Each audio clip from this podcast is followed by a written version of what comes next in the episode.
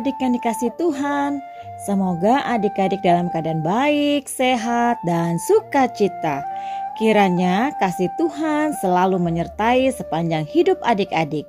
Hari ini, Tante Jelita akan membawakan renungan untuk adik-adik semua dari kitab Injil Yohanes pasal ke-6 ayat 1 sampai 15. Bagaimana kita akan belajar untuk menghargai berkat Tuhan.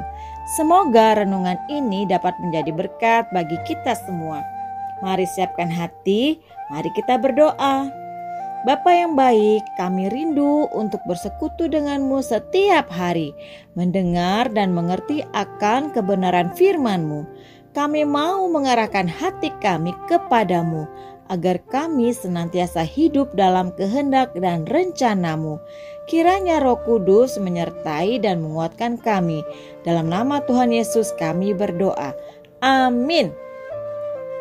Yohanes 6 ayat 1 sampai 15 dengan judul perikop Yesus memberi makan 5000 orang. Sesudah itu Yesus berangkat ke seberang danau Galilea yaitu danau Tiberias Orang banyak berbondong-bondong mengikuti dia karena mereka melihat muzizat-muzizat penyembuhan yang diadakannya terhadap orang-orang sakit.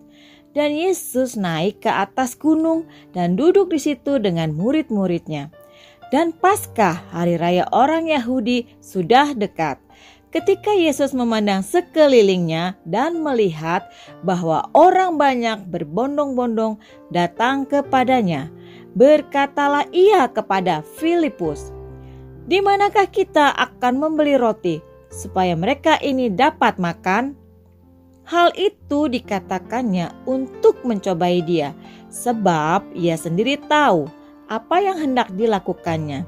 Jawab Filipus kepadanya, "Roti seharga 200 dinar tidak akan cukup untuk mereka ini, sekalipun masing-masing mendapat sepotong kecil saja.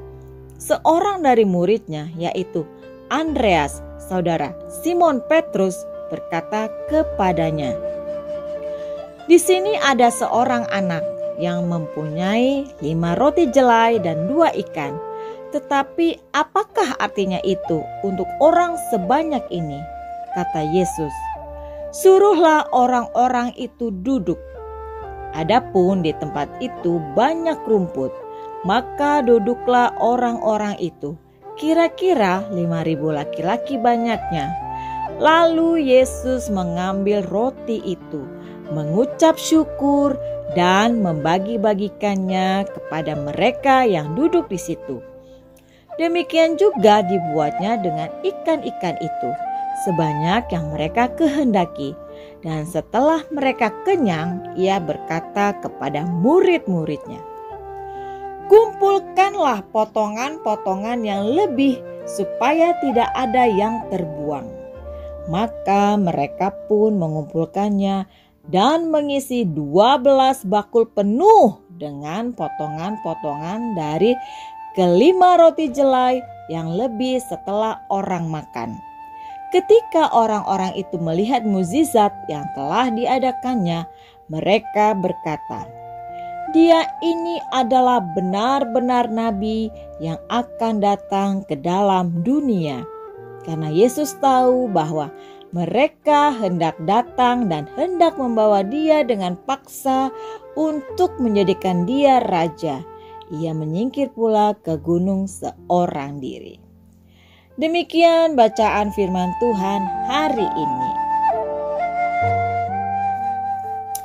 Adik-adik, sebuah contoh mengenai ketidaksukaan Tuhan terhadap membuang-buang berkat atau dalam membuang-buang sisa makanan bisa kita lihat dalam kisah Yesus menggandakan atau memperbanyak lima roti dan dua ikan. Yang harus diberi makan pada saat itu bukan hanya puluhan, bukan ratusan, tetapi ribuan orang. Apa yang dipergunakan Yesus pada saat itu tidak lain adalah sisa makanan yang ada pada seorang anak, yaitu lima roti dan dua ikan. Itulah yang kemudian mampu mengenyangkan ribuan orang dan masih tersisa. Berkat yang berkelimpahan dijanjikan Tuhan itu bisa kita lihat kembali pada kisah ini. Tapi apa kata Yesus mengenai makanan sisa ini? Dan setelah mereka kenyang, ia berkata kepada murid-muridnya, kumpulkanlah potongan-potongan yang lebih supaya tidak ada yang terbuang di ayat 12. Begitu pentingnya pesan ini sehingga keempat penulis Injil menuliskan hal tersebut di dalam kitab Matius, Markus, dan Lukas. Membuang-buang sisa makanan itu sama artinya dengan tidak menghargai pemberian berkat Tuhan. Untuk disimpan sendiri saja sudah salah, apalagi jika kita buang-buang. Tidakkah kita seharusnya sedih dan merasa tergerak melihat begitu banyaknya gelandangan, orang terlantar, dan anak-anak yang kelaparan, bahkan hingga mati di, di berbagai tempat, termasuk di sekitar kita. Ketika kita menghamburkan uang untuk membeli sesuatu yang hanya kita buang sia-sia atau hidup dalam kelimpahan kemewahan berlebihan, sudahkah kita peduli bahwa ada anak yang tengah menangis kelaparan pada saat yang bersamaan? Kita bisa berpikir bahwa itu hak kita karena uang yang kita pakai pun adalah hasil dari payah orang tua kita bekerja. Tetapi jangan lupa bahwa semua itu berasal dari Tuhan yang memberkati pekerjaan mama dan papa kita. Intinya, kita tidak boleh lupa bahwa kita diberkati untuk memberkati. Tuhan tidak ingin anak-anaknya menjadi tamak, egois, dan serakah atas berkatnya. Dia mau kita menjadi terang dan garam, menjadi saluran berkat bagi orang lain. Dan dengan demikian semakin banyak pula orang yang akan memuliakan Tuhan. Ingatlah bahwa semua yang kita miliki merupakan berkat yang indah dari Tuhan Tuhan mengingatkan kita untuk memakai secukupnya dan tidak melupakan orang lain yang kekurangan.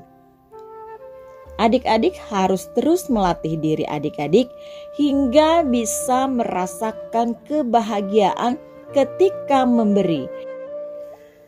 Agar bisa menghargai berkat Tuhan secara baik, adik-adik bisa mulai dari hal yang kecil – seperti tidak membuang-buang makanan. Mari kita lihat ke sekeliling kita. Adakah tetangga yang sedang kesusahan? Maukah kita membagi berkat kepada mereka? Dalam buku renungan ada contoh yang tidak baik dari sikap bintang yang serakah. Jangan ditiru dan harus dihindari. Mari kita simak cerita bintang ini. Bintang yang lelah dan lapar lapar sekali pulang dari sekolah.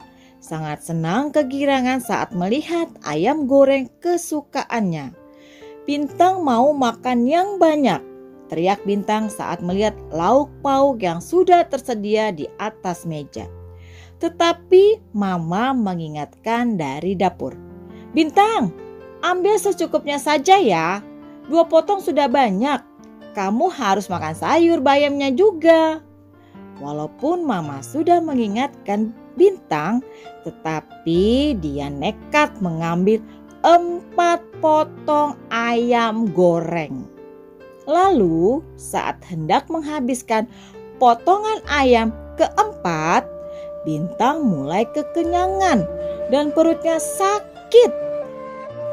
Bagaimana ya? Apa dibuang saja ya sisanya? Adik-adik, apa yang adik-adik lakukan bila menjadi bintang? Makanan adalah salah satu berkat Tuhan dalam hidup kita.